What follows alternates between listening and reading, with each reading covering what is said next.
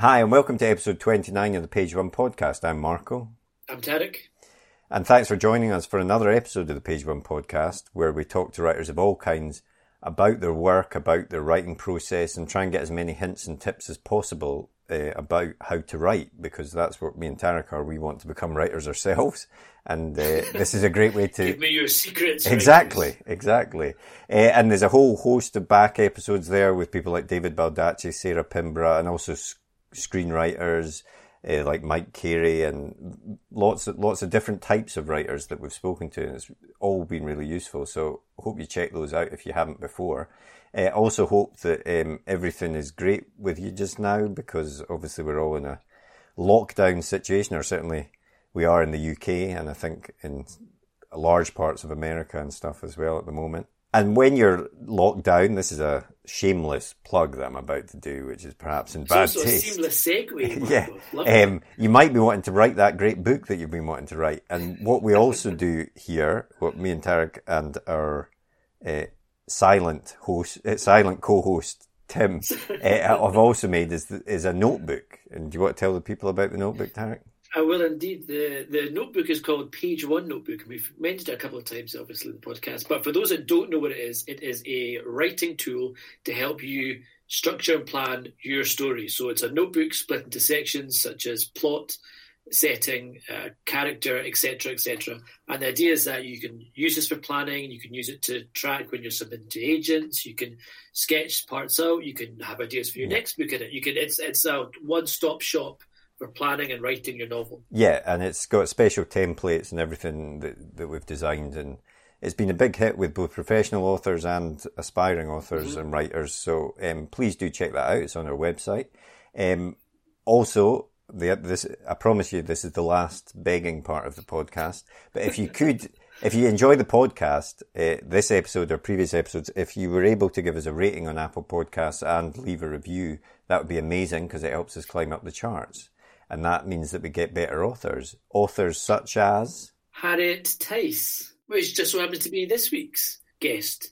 Uh, Harriet Tyce was a best-selling author in the Sunday Times chart. I think she hit the number two. I think she got up to number Pretty two impressive. or three. Yeah, definitely. Yeah. Um, and all from her debut novel, very hmm. first novel, Blood Orange, huge hit. It was selected for the Richard and Judy book club, which for those that don't know, which is mainly those who are not in the UK, she uh, is essentially a book club, kind of like the Oprah Winfrey Book Club. Mm-hmm. Which, if you get picked to be in the club, you are just everywhere. The marketing yeah. from it is incredible. In every bookshop, you know, more bookshops than you would be in supermarkets, etc. Yeah. So it really is a massive boost, and, and not obviously it's quite a small a small list, so to be picked to get into, into the club is a massive thing. Yeah, for your debut novel, it's amazing, and we speak to oh, Harry about that, and also about how, although she seems like an overnight success, it, you know, there was a long path to get there. As, as often happens with these debut authors that are successful, there's been a lot of work put in beforehand. Um, and also talk about her upcoming book, The Lies You Told, which is hopefully out in July, coronavirus permitting. Um, so there's a lot there, a lot in the podcast. So we hope you enjoy it. And uh, we'll be back at the end of the podcast to chat a bit more and let you know who is on next week's podcast. See you then.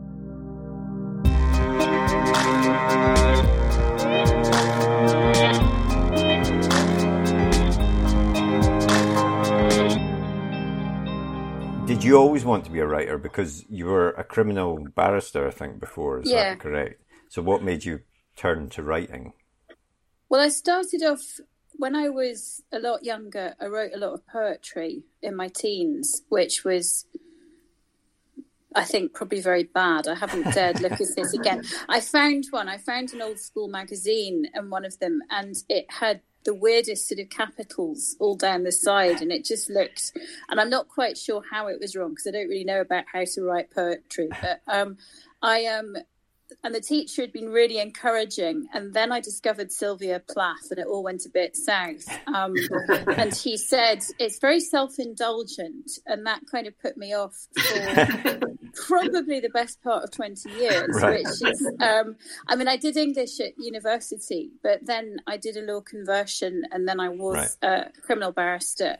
Um, and I gave that up when I had kids because it's not really, I, it wasn't a job I could combine um, in the way that I wanted to do parenting and work. Mm. Um, and and then I just sort of got. St- I mean, I'd always read, obviously, mm-hmm. um, and I just a friend of mine signed up to do an MA in creative writing, and I was really angry.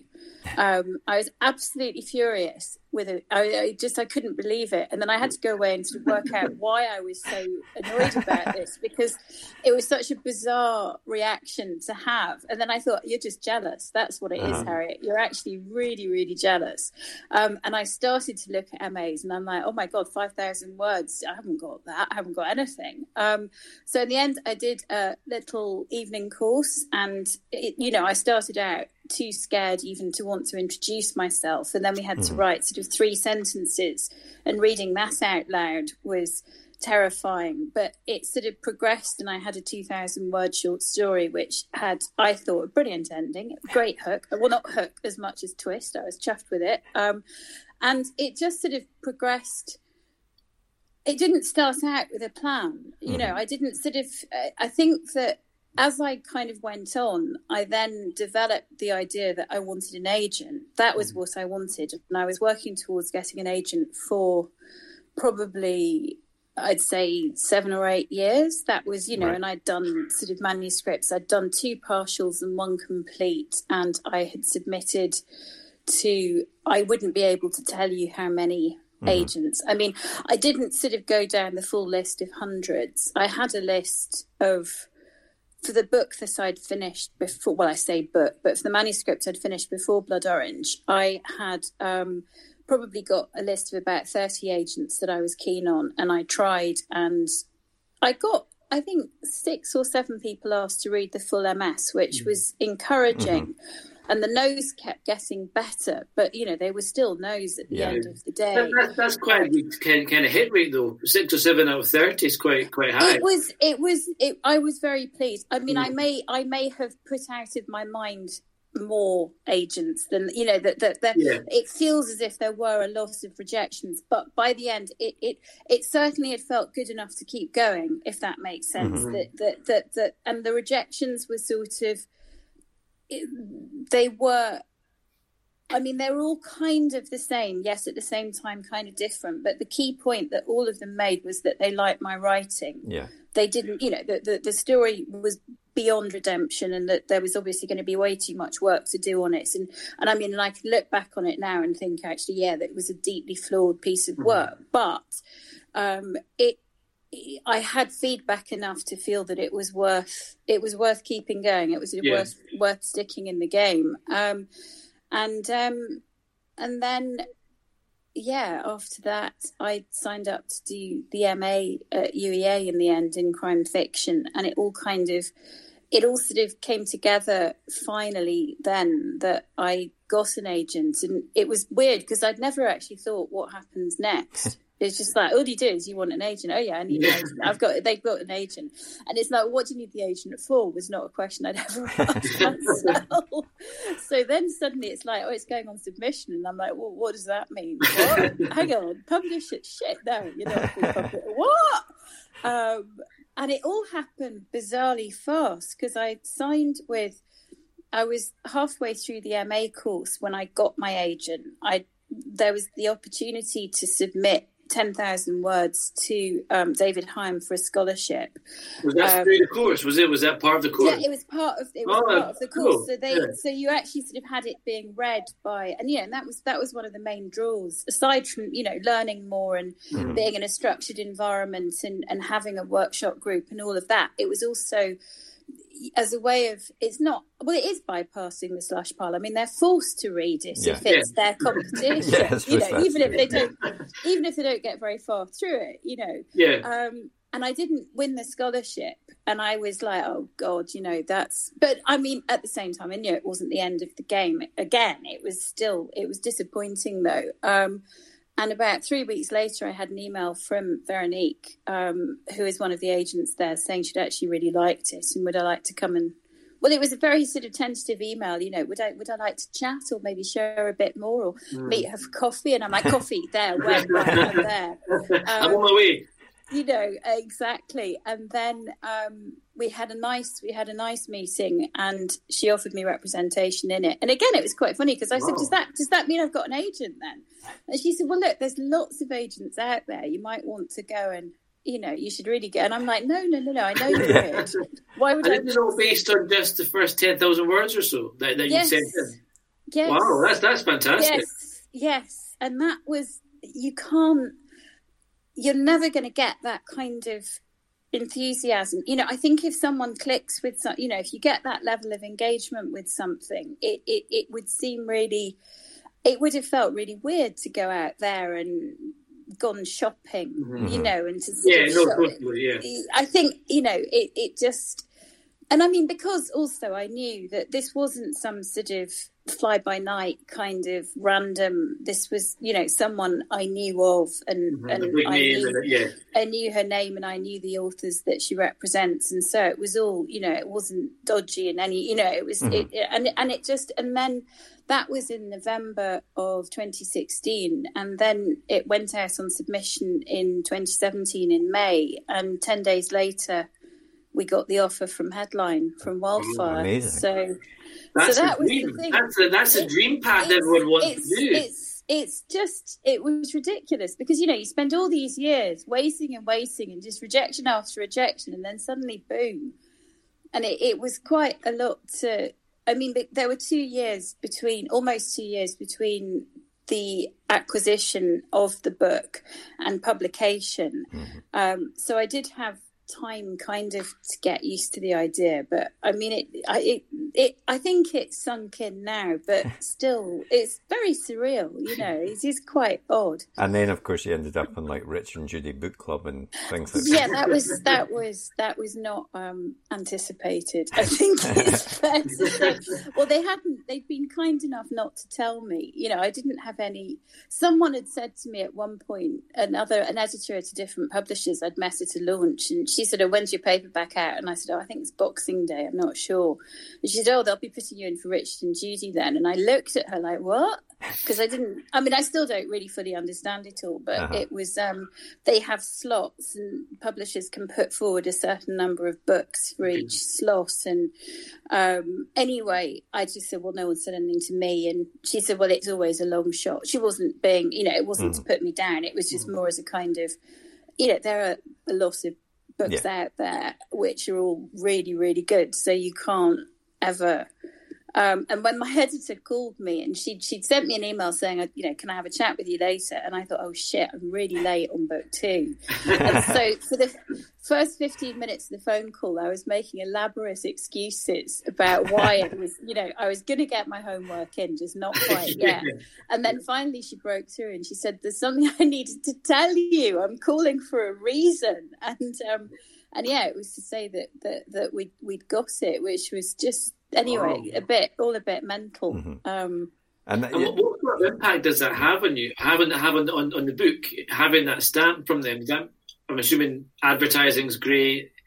Prime it's, it's on bookstores, etc. It's transformational. I think it's absolutely transformational. I mean, a phrase that my editor used was the halo effect. Mm-hmm. Um, that the one of the, I mean, it is. I think one of pretty much the biggest paperback promotions mm-hmm. that there is in the country. Um, I mean, the Waterstones is obviously, if you're a Waterstones book of the month, that's really big. Mm-hmm. But, you know, there's W.H. Smiths mm-hmm. everywhere. Yeah. You know, it was, there was the point that I was, you know, we were driving up and down for um, to Edinburgh at Christmas, and we were stopping off at surfaces, you know, at sort of Watford Gap and Newport Pagnell, and and there it was. And you just don't, you know, I wouldn't expect to find myself in Newport Pagnell, um, and um, it and it meant also that it was in all of the supermarkets apart from Waitrose, which was sad because Waitrose is the only supermarket that features in the book. Um, you know, there's a scene in it, and you're like, oh, could you not have? But, um, but yeah, so it's it's it it has a yeah, it, they they they have a huge it, they have a huge impact. They have a huge influence. I mean, it's it's. I still can't quite. Anyway, as I keep saying, it is quite surreal. Mm. But um, but I think that it's um, it's had a huge effect on it. It's had a huge effect on it. I mean, the sales of the fact that it, it got into the top 10, I mean, the fact that it got to number three was just, I had sort of thought, well, it would be absolutely lovely if it can be number 10 for one week, because mm. then I can call myself a Sunday Times best-selling author, yeah. Harriet Tyce. um, and and it did and it got there and it stayed there and then it went to number and it was like number three that's kind of quite solid isn't it? Yeah, you, can't, you can't you can't take that away. You can't argue you can't argue with that. Um, so yeah i mean it was it was it was an extraordinary um, yeah, it's brilliant, and they were meeting them was just that was that. that and they are, yeah, I did it. I recorded a podcast with them. Oh, um, wow and they are so on it you know that they had absolutely read the book and they were their questions were really uh, it was it was I sort of came out of it like, oh my, god, I don't even know what I said.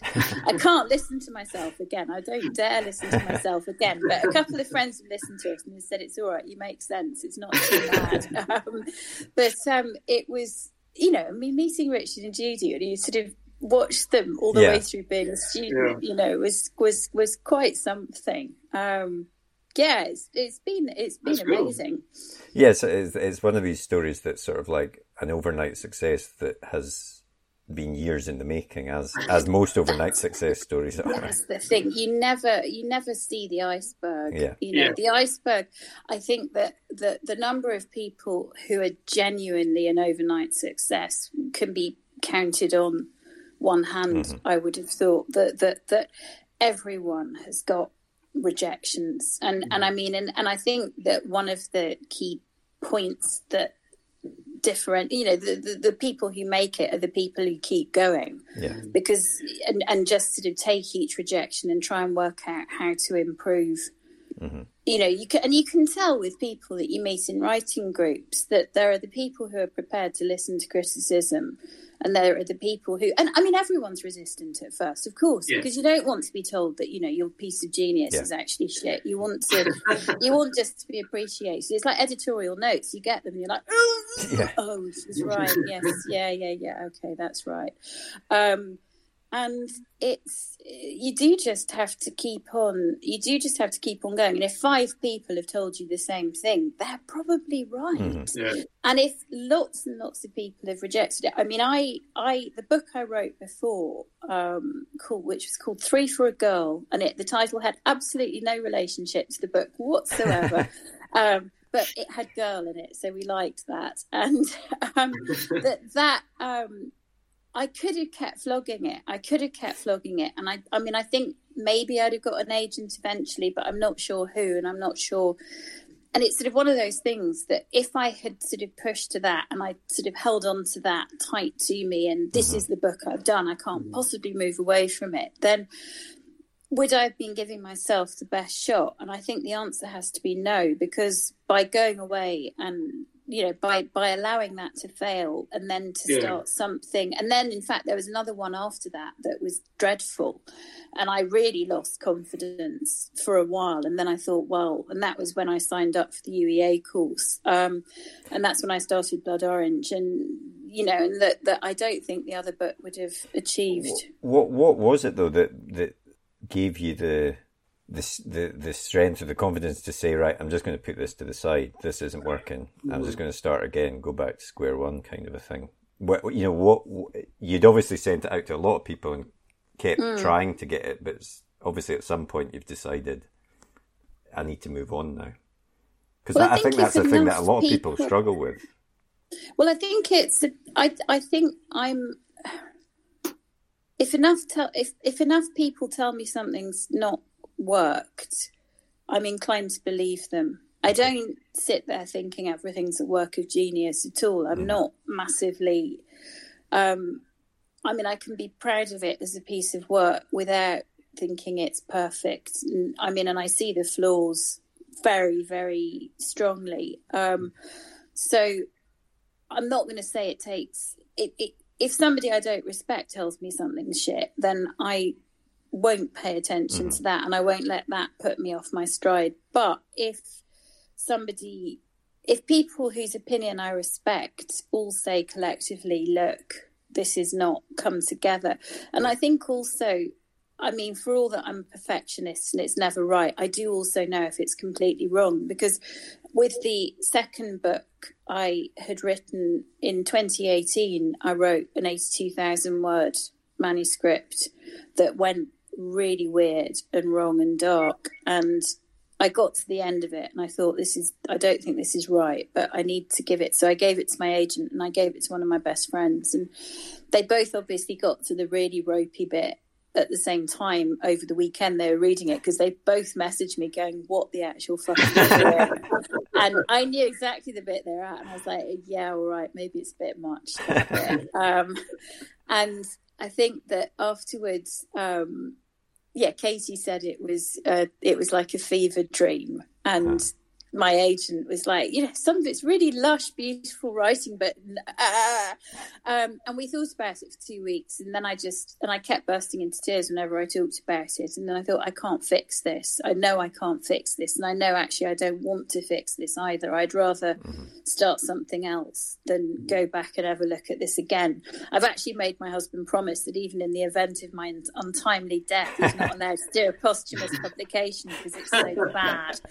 Um, but and that that took you on to Blood Orange, which is a kind that, that of, was that was that was that was pro- oh sorry. Was and, and, this was what led you on to write your. No, this was the book. one after Blood Orange. Well, you had, you had, so you had two books before Blood Orange. Yeah, this is no, this is this is this is after Blood Orange. This is oh, the sorry, one I've been trying sorry. to write post publication. Well, it was during ah, right. publication. So well, last I, year I had to.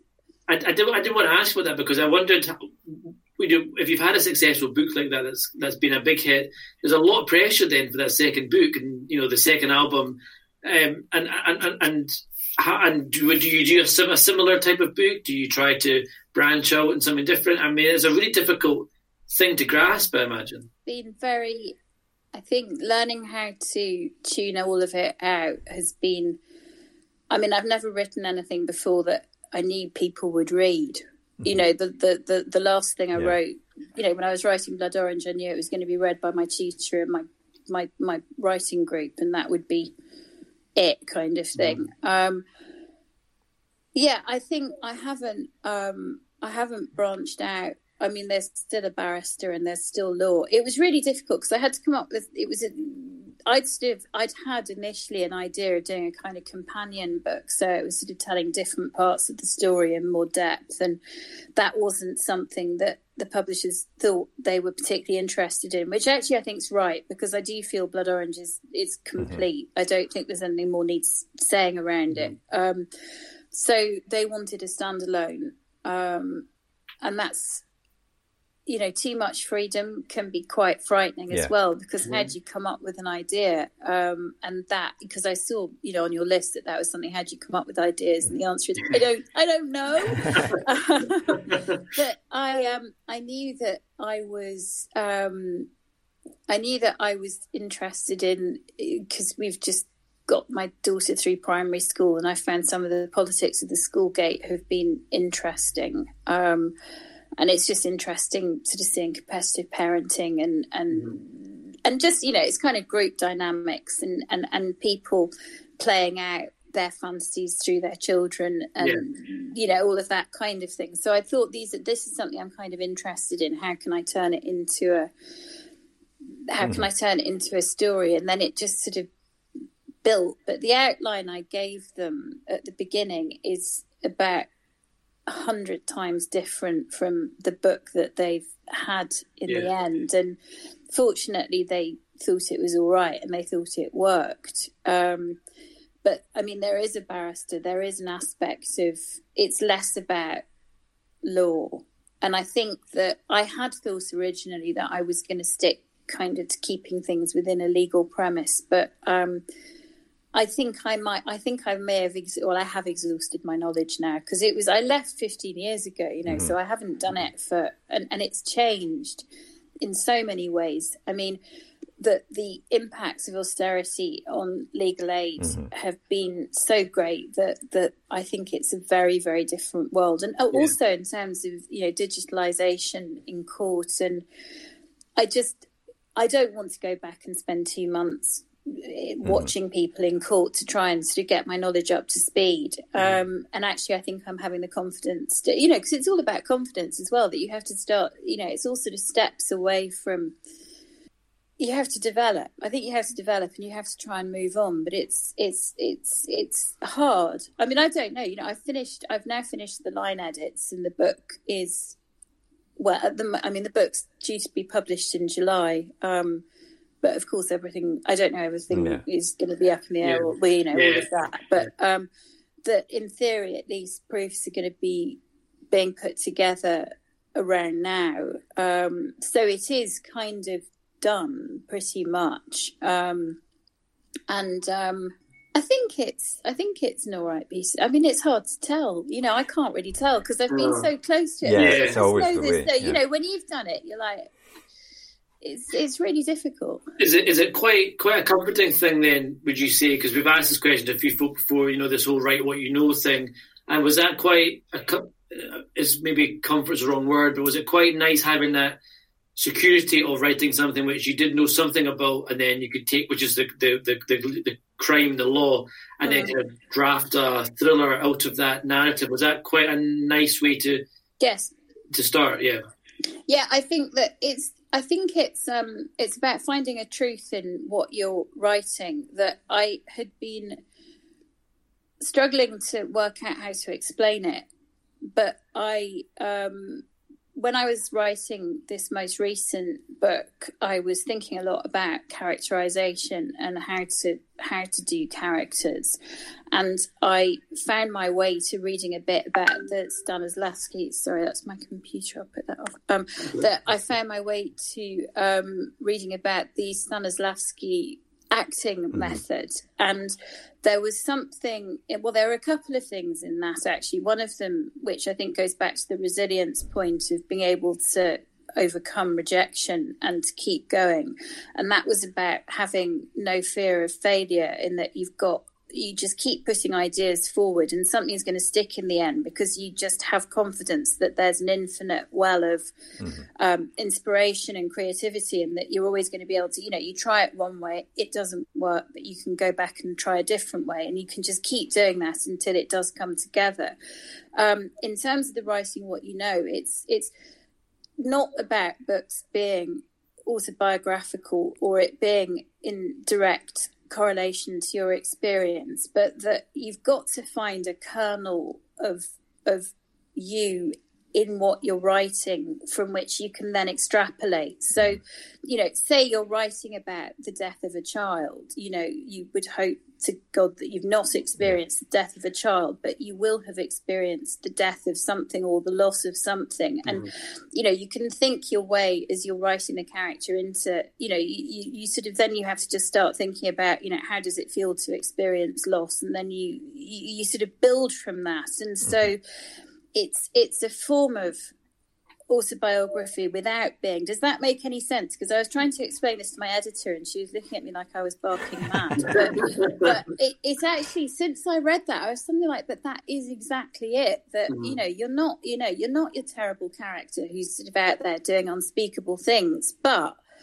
Yeah, everyone's had in in you know in the case of of Alison, the mm-hmm. character in Blood Orange. I mean, you know, most people at some point have had a hangover and have woken up and gone, Jesus Christ, what did I do last night? Oh my yeah. God, I didn't do that, did I? Mm-hmm. And, uh, you know, and then you, you've got to take that and run with it and mm-hmm. just turn it into sort of, you know, you take the egg and you beat it and you've mm-hmm. got a meringue. But, yeah. you know, you've got to have a bit of egg there in the first place. That's a good one. I love that. I'm going to remember that. and uh, do do you come up with the? Because obviously in Blood Orange the the characters are all quite they're they're all very strong characters, but they're all very very flawed characters. I think everyone. I don't know what you mean. um, but is it is do you come to a story with a character in mind, or with a, a you know a plot or an idea for a twist or something like that, or does it just vary depending on what you're writing? I think it varies because I mean each. I haven't written enough yet to be able to tell you in some ways, but mm. I mean, Alison was the character that it was with with her. It was a kind of combination of I'd had the experience of being at the bar and of charging across the southeast with a wheelie bag.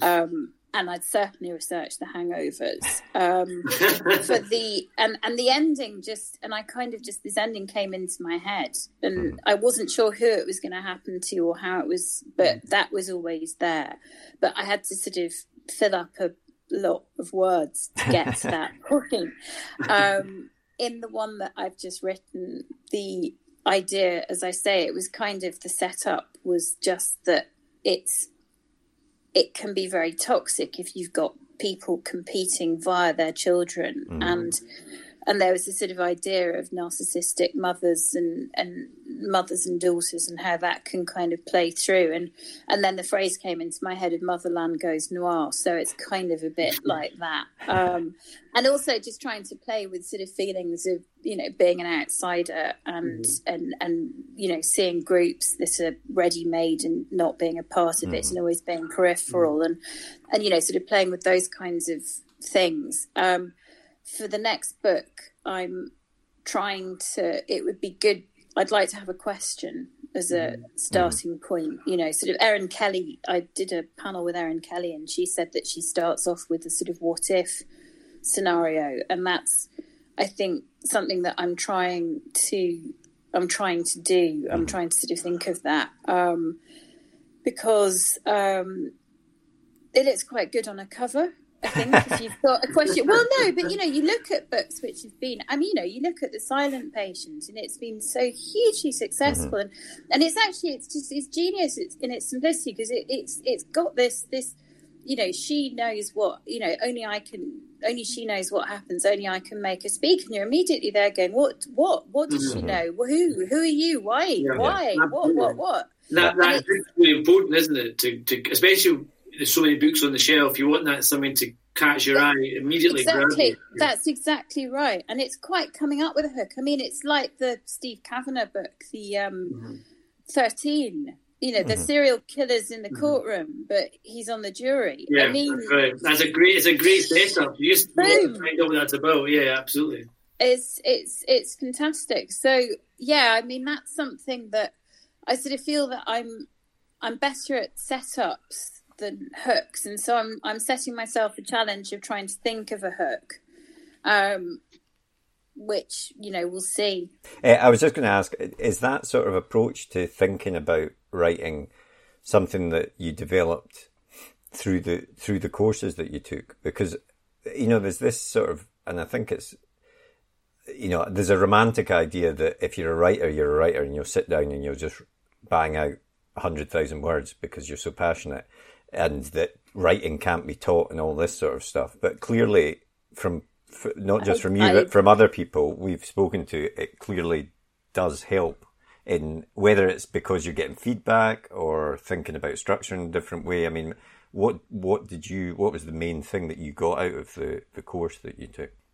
I think. Well, I think that it can be I think that aspects of it definitely can be taught because you can, if you read a book that's, you can tell the difference between a book that's well put together and a book that's badly put together, mm. and you can tell one that that you know where you know where you are, mm-hmm. or if you don't know where you are, it's because they don't want, you know, it's a deliberate move. Yeah. It's not just because they're they're they're they're messing around with you know, or they're just slipping from point of view without proper flag flagging or all of the you know if you've got lots of different time frames and you never i mean i, I can't stand it if i'm reading something and i'm suddenly like hang on a minute why am i here i was yeah. there a minute ago and now i'm here um, and that is something that i think you can teach because you just you know you've got the question the question that was always going through in the ma was what's your fictive present where are you right now right. and i think you need to be able to answer that question every page of it mm-hmm. um, i think that looking at questions as to you know sort of how you characterize how you um,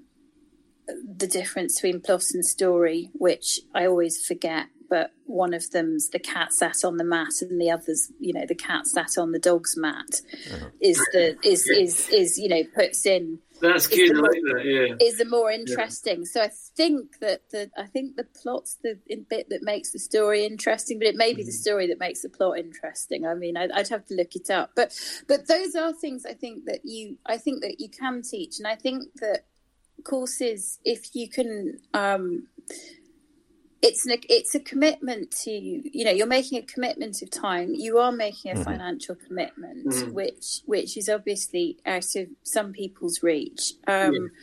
though a lot of bursaries are available and i mean and of course there are a huge number of online resources that that that you know you can go away and read a couple of books and of mm-hmm. course the biggest thing that you can do is just read yeah full stop because obviously yeah. you know that's the kind of key point if you've never read a book then you're going to write something quite odd but yeah. if you've read lots and lots of books then it's not at all difficult well i mean it's not impossible to go away and actually take it apart and go how does this work how do they do yeah.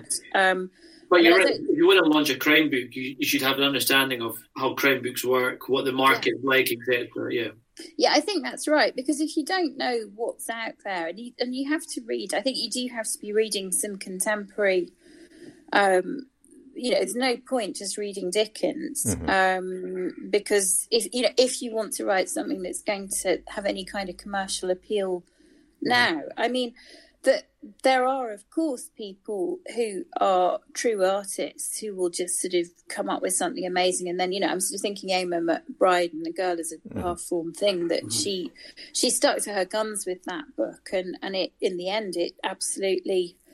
Um, I mean, I'm not I'm not an artist. So I mean, you know, I, I think I'm sort of fairly venal that I actually wanted people to read it. I didn't realise that's what I wanted, but actually, um, it seems that what I enjoy writing most is psychological thrillers as opposed to literary fiction. Yeah. And I like the idea of people, I want the pages to be well crafted and well put together. And, you know, I want it to be writing I'm proud of, but equally, I think I quite liked some of the interviews I've read recently with Denise Mina, where she's just like, "Yeah, it's completely disposable. It's totally transient."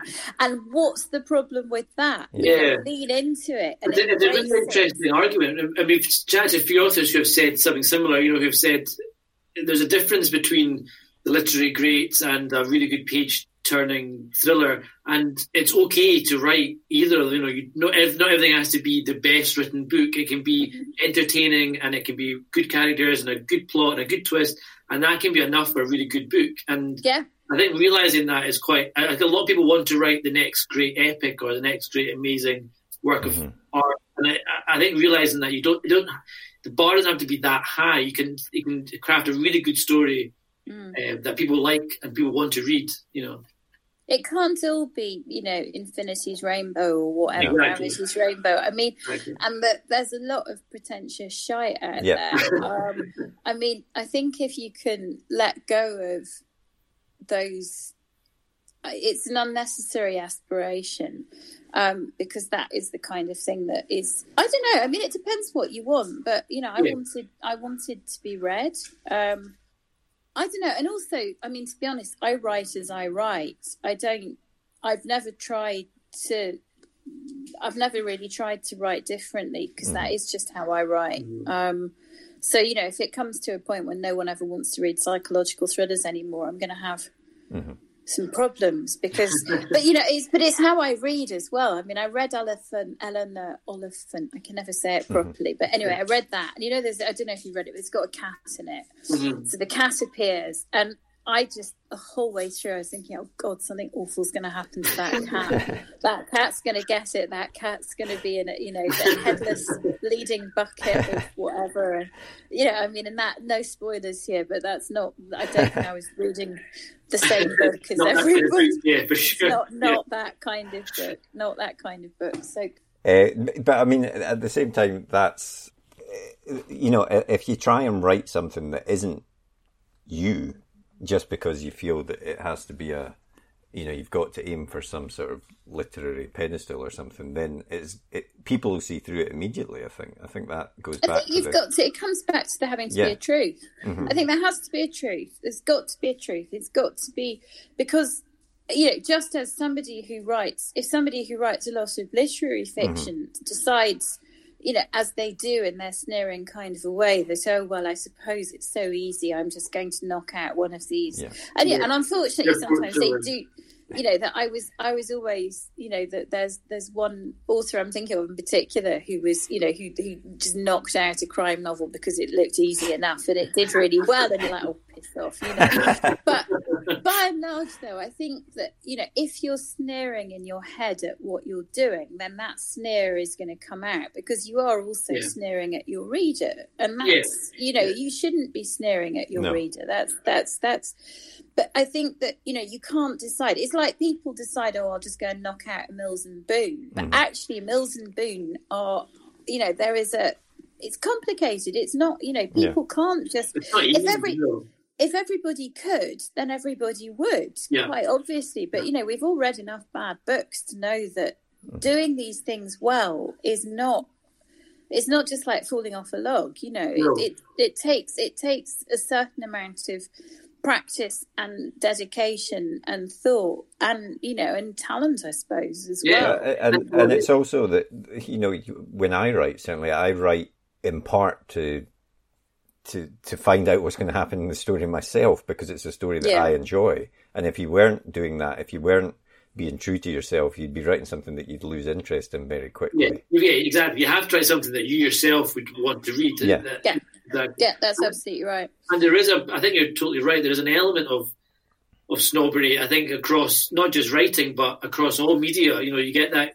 You know, comic books or Genre, action movies yeah. or genre. Yeah, there's there's there's there's always that people who who look down on other parts, other writing, or other types of movies, etc. And I always think it's kind of a shame because the, there's plenty of space for everybody, and Yeah, that's right. I think you it's, know, and it's, just because it's a comic book doesn't mean it's anything less. It's worth Well- anything less than a crime book. Well, no, because I mean, actually, you know, narrative through comic books is a whole different. I mean, I've had a look. There's that Scott McCloud book about Mm. how it's done, and I mean, it's incredibly complex, and Yeah. and the way that times shifts, and you know, it's it's it's there is there's real craft in all of this, and Yeah, it's, it's absolutely. it's, and I think things do last. You know, I mean, I sort of say disposable in a kind of. I mean, do I imagine people will be reading my book in fifty years' time? Um, I'd be surprised, but equally, why the hell not? You know, Yeah. I mean, just as there's there's there's. I think you just, but I do think you just have to write the thing that you know. You, you've got to know you're doing your best. That's Yeah. all. You know, if you know that you've done your best with this and that you're proud of it, and that you haven't just sort of, you've not been cynical in your approach towards it. I I don't think Yeah. there's anything. I mean, I think that's all that you can do. Really, you can't really ask Yeah. any more, can you? no, No. totally. I think that's right.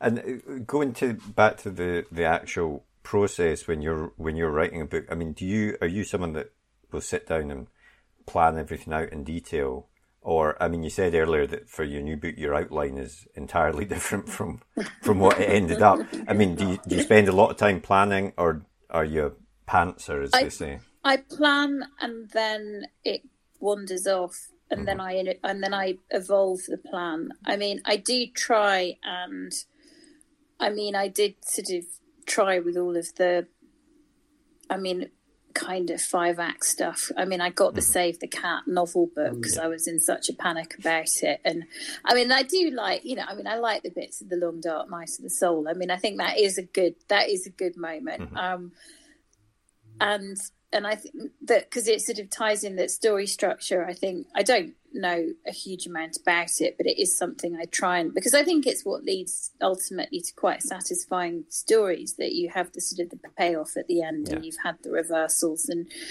and so I think that trying to come up with plot points um, that tie in with those kind of oh, I say beats, but I mean I wouldn't ever. Um, but you know, you can start with that, and then you sort of go, "Oh, hang on, no, that's mm-hmm. this is what's happening." And in fact, I mean, with the last one, I had been sure about the way it finished, and I was sure about the person and how it all sort of panned out, and then I suddenly realised that someone else was actually really awful, and that it, and then this sort of last paragraph presented itself to me and in a way it was like Oh, and it's yeah. I don't know. It's it's the twist I'm actually yeah. the proudest of, and it's the I had no um, idea that it was going to happen. I had no idea at all. You know that, that it was at nine. I I sent the draft in at eleven thirty, and that happened about nine thirty that morning. Right. Um, you know, and that oh, was something yeah. that had not been on. So I think that I do have a sort of framework. I mean, I do have a structure that I work with, but then um, I'm very open to it changing, and then I try and make the plan, and then I go back and I mean, and in a way, the first draft of the last one had lots of, you know, it was almost like I just put chess pieces on a board. You know, I yeah. had sort of holding positions, mm-hmm. but I had no explanation as to why there was a character called Robert who was perpetually in Asia because it worked for the time difference, in that he just couldn't be there and available on the phone at yeah. a particular time. And I'm like, why is he not on the phone? I know he's in Asia. Where it doesn't matter where he is. Yeah, that's the next draft. The Further next away. He's got to be somewhere where it's a nine to twelve hour time difference as opposed to a six to seven time hour difference. So probably Japan. Yeah, I see him in Tokyo, not with any, not because Tokyo's got anything to do with the plot whatsoever. But you know, I, I think that's right. I think when a lot of people write the first draft, they get really they want it to be perfect that first time, and I think I think you're right. I think as you say, the best way is maybe always just to hammer through it. You know, make things happen as they need to happen, and then on your next draft, go back and fill in yes. the backstory to yeah. make it more cemented. That's absolutely right. I think that's absolutely right. That the, um, I mean, that the process. This, I mean, this was the first time I had done because you know the last Blood Orange was written via workshop and tutorials, so it was sort of edited as I went almost. Mm. It, it when I when it was actually edited by my editor, it there were some changes, but nothing too dramatic just because we'd sort of ironed out the worst of the flaws already. Yeah. When we um, when I sent in um, the lies you told the manuscript, it was it was literally a first draft. I mean, all I'd mm-hmm. done was go through and try and sort out the chapter headings. But because I'd done it in Scrivener and then I'd imported it to Word, it was the formatting was oh, it was it was I've done that so before. It's yeah, awful. Totally, it was messing with it. ridiculous. Yeah. It was just so. Well, I've discovered now how to do chapter headings so that you can navigate around a Word document. So I don't think I'm ever going to go back to Scrivener again. because it was just. I mean, I do love the fact that you can chunk it, but equally yeah. the, the compilation of the documents so painful that um, and so what I sent was really messy and mm. people's names changed and but you know the framework was there. And so Kate my editor was able to see mercifully that the framework was sound. Um, and it went through three rounds of edits. The the third round of edits no the second round of edits was well, each of them were hard in their own ways, but the first one was hard because it was trying to sort out plot.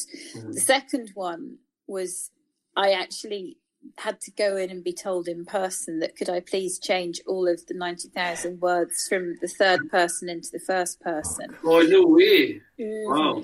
That must be a fairly uh, massive piece of work. It was, it was, um, it was okay. I mean, actually, it was because it was the right call, it was easier than I thought it was going to be. But I did actually put my head in my hands when I was asked yeah. to do it. It was like, what what makes you what makes someone think? I mean, that's quite a good a good point. How do you decide a first or third person, and one? Why was it that you changed it from one to the other? Well, I think I had actually I like writing first person, but because Blood Orange is first, first person, I'd wanted to differentiate, and it was as arbitrary as a decision as that. It wasn't a decision yeah, yeah. made for the good of the book, um, and when I was changing it um, something Kate had said was that it felt distant, that she, it just, she felt mm-hmm. too distant. And I could see that she really did because there was just, um, you know, if you're in the third person, you're sort of, you know, she looks around the room and she can see that X and Y is happening. Whereas I look around the room, he's sitting there, he's chewing, I want yeah. to punch him. It is just yeah, yeah, you more... get straight into the character's head, yeah much yeah. much greater even with close 3rd mm-hmm. it's even with close third there's still a much greater immediacy and that immediacy was necessary um, because i think it's i do think it's a lot it and and, and i'd sort of said it's going to take me at least four weeks to do it because i i was just i wanted to sort of manage expectations very very carefully mm-hmm. and in fact, I had it done in about 10 days. You know, it really wasn't.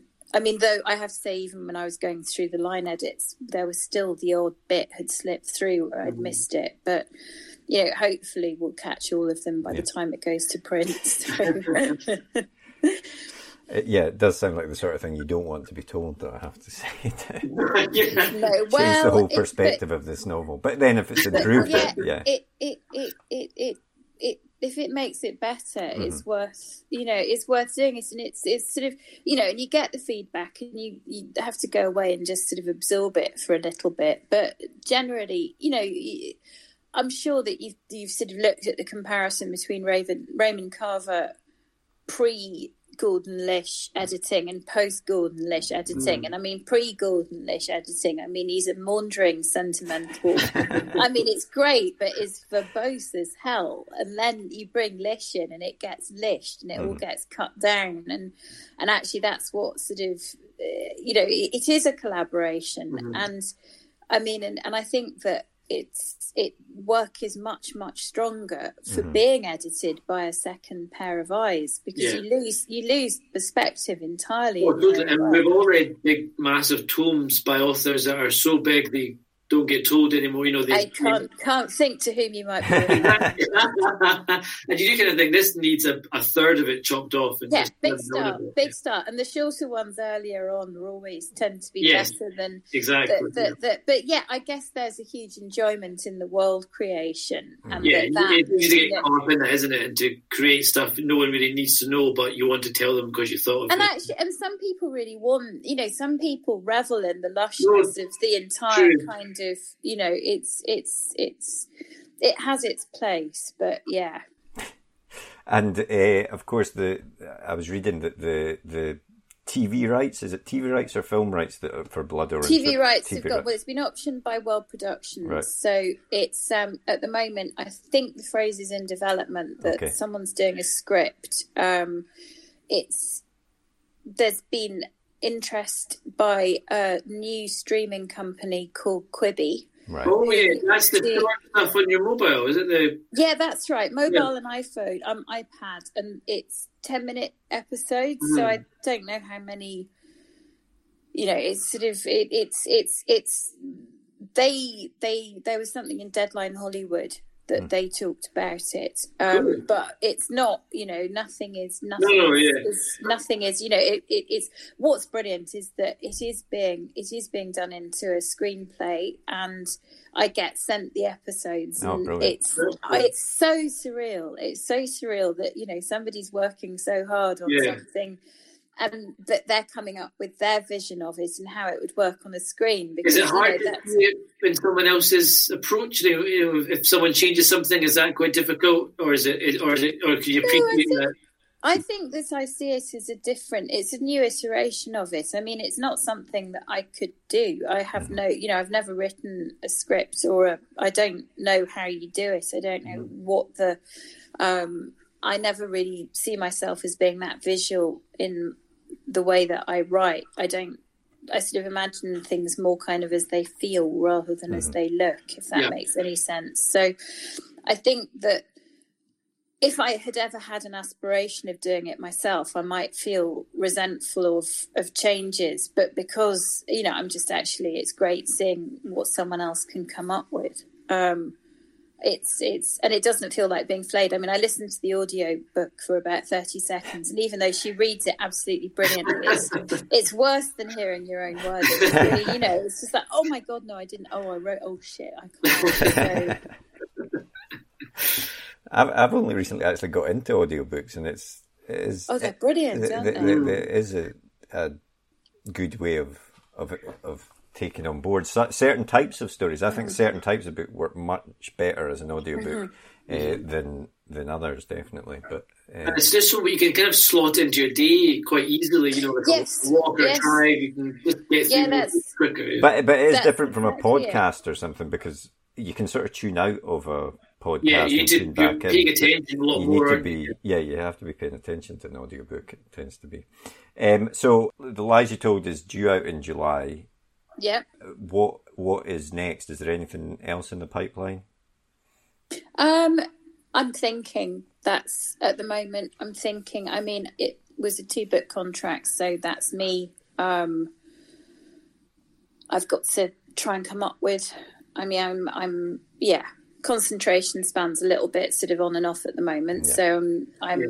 coming up with various um, thoughts, and I'm going to see what I can put it into. I think it would be good to have a project ongoing right now. Um, I can say categorically it will be nothing to do with dystopia because um, I just want to, you know, and I, and I, think I think actually it's going to be a really interesting challenge to um, that that not to allow current events to infect mm. too heavily work because I mean, for a start, I don't think anyone's going to want to think about any of this no. for a long time to go. But secondly, you know, it will date us, and it will, you know, that that that that. But yeah, I think that's that's a sort of. But you know, to be fair, we're not long into it, and so we haven't yet settled into whatever changes we need to make. Mm-hmm. Um, and I read a comment on Twitter from someone saying the people I feel sorry for are the agents that are going to get 500 dystopian novels sent to them this week, you know. Everyone's locked inside, nothing to do but write stories and send them off to people. Exactly. Can you imagine? No, well, I mean, I think when it was all when it was all sort of kicking off, I'd had a brilliant idea about being stuck at different points. And, you know, I did think, I mean, I do think there is something in the kind of idea of it's all very well if you get locked down, but what if you're not where you're meant to be? Mm-hmm. mm-hmm. Um, and, and that, I mean, I, I think that there could be there's scope if you can use it imaginatively, but mm. I certainly, I, I, I think I'm going to be reading a lot of Jilly Cooper over the next few months. yeah, um, I just far away from this as you I can I just don't want to know. But you know, I mean, I when I was we had these master classes when I was doing the UEA course, and one of them was. Um, with Ian Rankin, who was talking about um, he was talking about the literature that's coming out of Northern Ireland now, and that while the troubles were still, you know, at their worst, it was there weren't that many books sort of being published on the subject. That there was, you know, there was Colin Bateman. Of course, there are a few, but I mean, the Colin Bateman was more like comedic than. Mm-hmm. I mean, it had some serious points within it, but it was also very funny. Um, and it's only once you get past the actual points of trauma that you can start to work out what's going on mm. and and write coherently about it um, so you know we're I think that anything decent on this is years off. Yeah, um, right. and frankly, I'm not going to bloody read it, even when it is published. It's going to have been so. But you know, it's a sort of Chris O'Dowd asked a question on Twitter. You know, you sort of said, "How do you not? How do you not?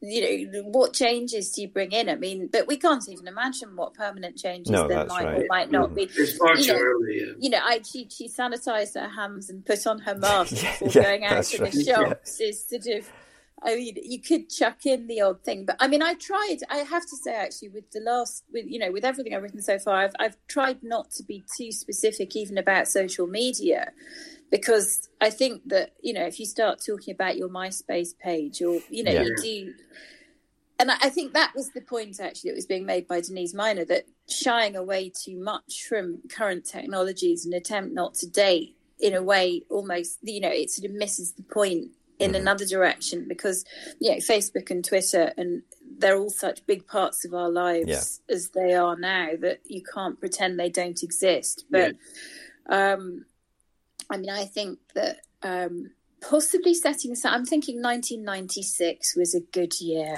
Maybe I just like the idea. all the technology, social media. Yeah. Exactly. That there's nothing. I think 1996 there was nothing terrible. Don't tell me if there was something terrible happening. I don't want to know. I was blissfully unaware, and I just want to. I just want blissful unawareness. Sounds like a good place for me to be. Um, but yes, yeah, so I think. I mean, I'd like to. I think that from the point of view of imposing some discipline in life and you know that that it would be good to be working on something and trying to write even if it's 500 words a day yeah. it would be good to be doing something yeah. because it that kind of thing is is is good for the soul rather than you know spending your whole time just scrolling up Yeah. news and Yeah, it's Yes. not healthy, I don't think. is it? No, but it's unfortunately, yeah, it's far too easy to do. I Hard, think that's hard not to. Yeah, exactly. yeah i think i think for now that's absolutely um yeah absolutely right but i have to say it's been absolutely lovely to talk about writing again and as sort of there's a reminder that it does still exist and it is going to exist and you know Yeah. when you get particularly apocalyptic in vision it's um you know it, Yeah. it will still humanity survived the black death It did. Yeah. Yes. You know. We're all giving three lizard heads for the next page turner book in the future. It'll be totally fine. The books will still be there. How, how, how exactly exactly exactly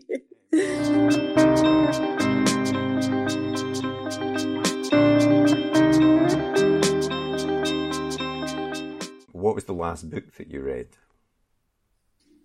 Oh, it feels as if it was so long ago, and it was only a week ago. oh no, that's awful.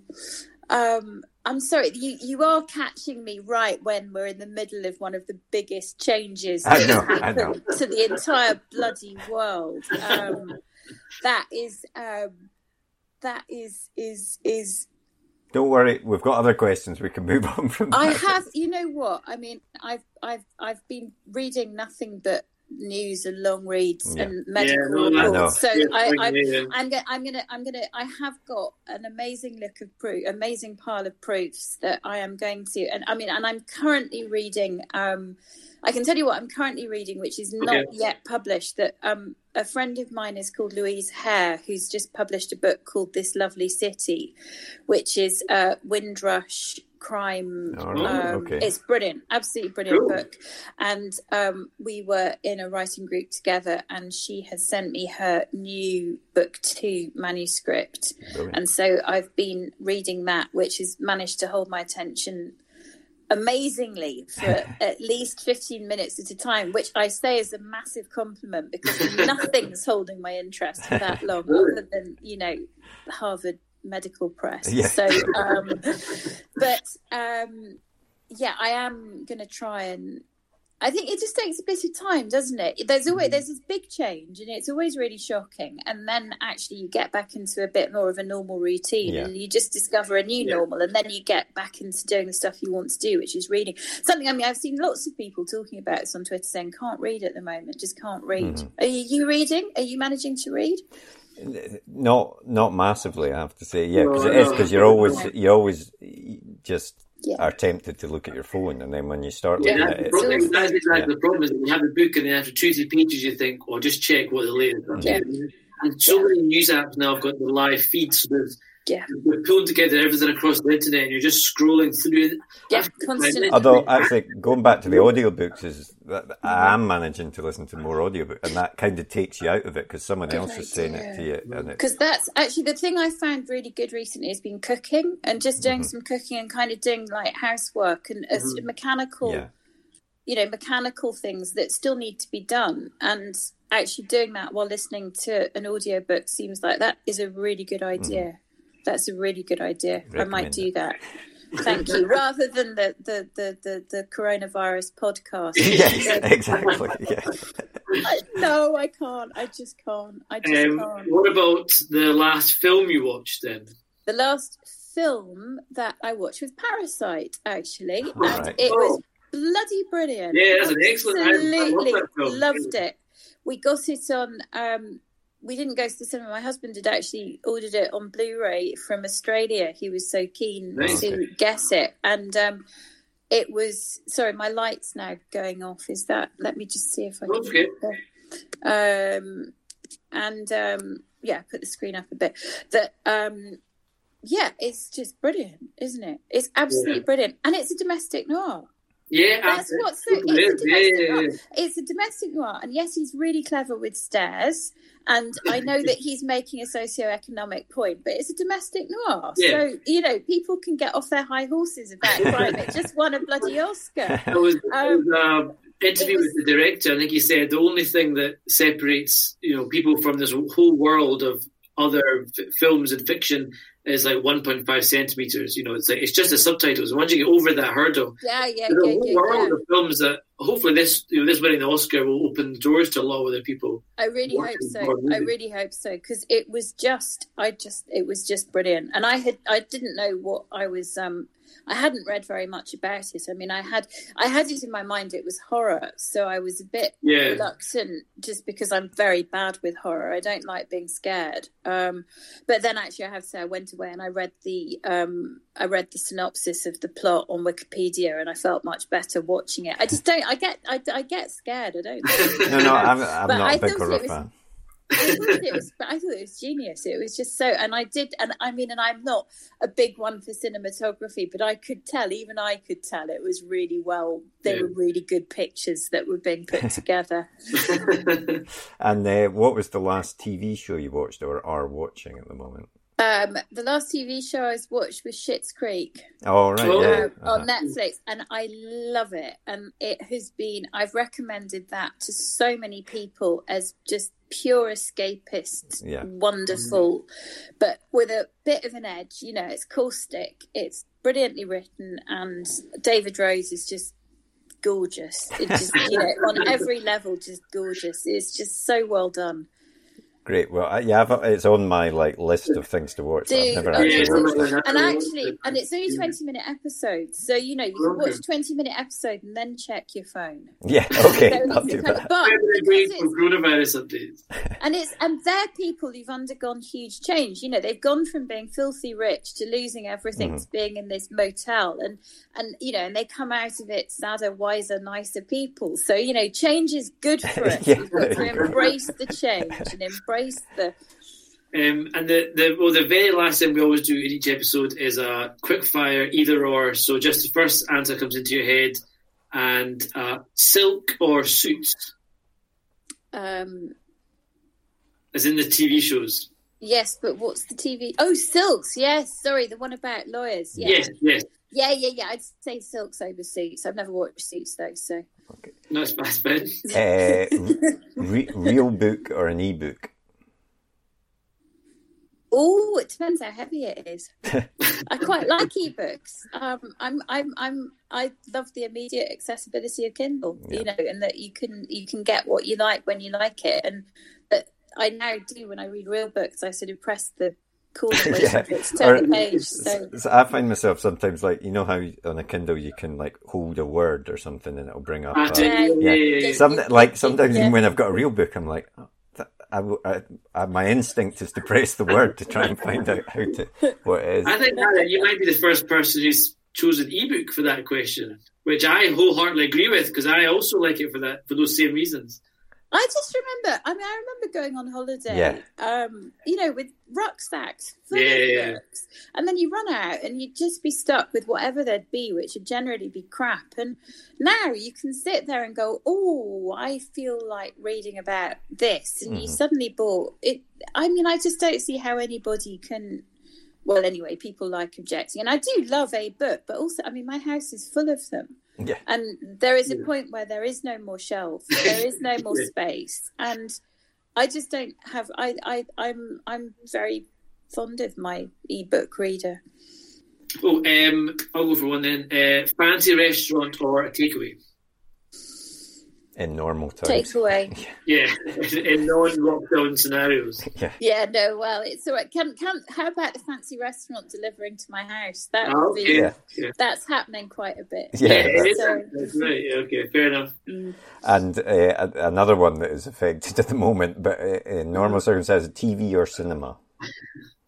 Uh, I'd always say TV because I don't really go to the cinema, um, but I may well be desperate to go to the cinema in Yeah. another six months. So.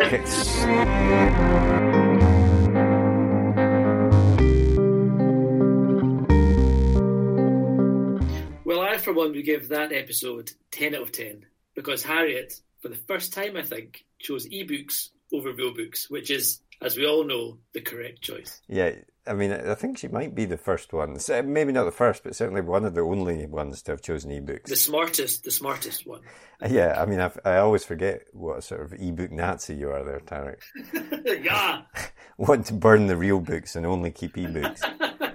um, but yeah, no, I, interesting. I mean, I love ebooks as well because obviously great for going on holiday is the main advantage, but also great for reading at night if your if your partner has got their light turned off, then you can still read your, your That's, ebook. yeah, that stuff I do love, and the fact you can read it with, with one hand, Yeah. leaving your other hand free to do whatever you would like to do with the other hand. Depends what book you're reading, I suppose. Oh dear. Is that appropriate? that might not make the final. Oh dear. Just when we were trying to be, talk, talking about drinking martinis. Just when we were sure trying to where- be your mind sophisticated. Um, but also, uh, you know, audiobooks, we talked a bit about that there. I mean, I, I've, as I said, recently been listening to quite a lot of audiobooks and I find it, Mhm. uh, it's, it's a good way to get through more books, I think, just because I don't have the time, you know, with kids and everything to Yeah. read as much, but you can always be listening, like if I'm cooking or doing stuff, walking home and things like that, you can listen to ebooks on the way and that. Uh, not it's funny. I've actually audiobooks. switched. I used to be. I used to listen to a lot of podcasts, and I've kind of drifted away from podcasts into audiobooks Apart from this the last podcast, few Derek. months. Apart from this podcast, and if anyone listening out there stops listening to podcasts because of that, I'll- never forgive myself. Um, but yeah, it's, I, I- as you say, it's a great way to fit more books into your day, especially if you l- listen to them on faster speeds. Yeah, that's true. Yeah, I, I listen 1.25 at least, and it makes no difference to the. Yeah, I think there's a point where it becomes comedy, like it, it can tell Yeah. it's sped up, but, But there's they- definitely I think 1.25 is a good Like one, the, the normal speed, they read it, they actually read it quite slowly. You know, Mm, lots of pauses. yeah, and you don't notice it if you speed it up a little bit, and it does help you get through them quicker, but also enjoy them. So, thanks very much to Harriet for taking the time to speak to us. We really enjoyed that chat, and her new book, "The Lies You Told," as we said, is hopefully out in July. So keep an eye out for that one. Definitely. And uh, who's on next week's podcast, Harriet?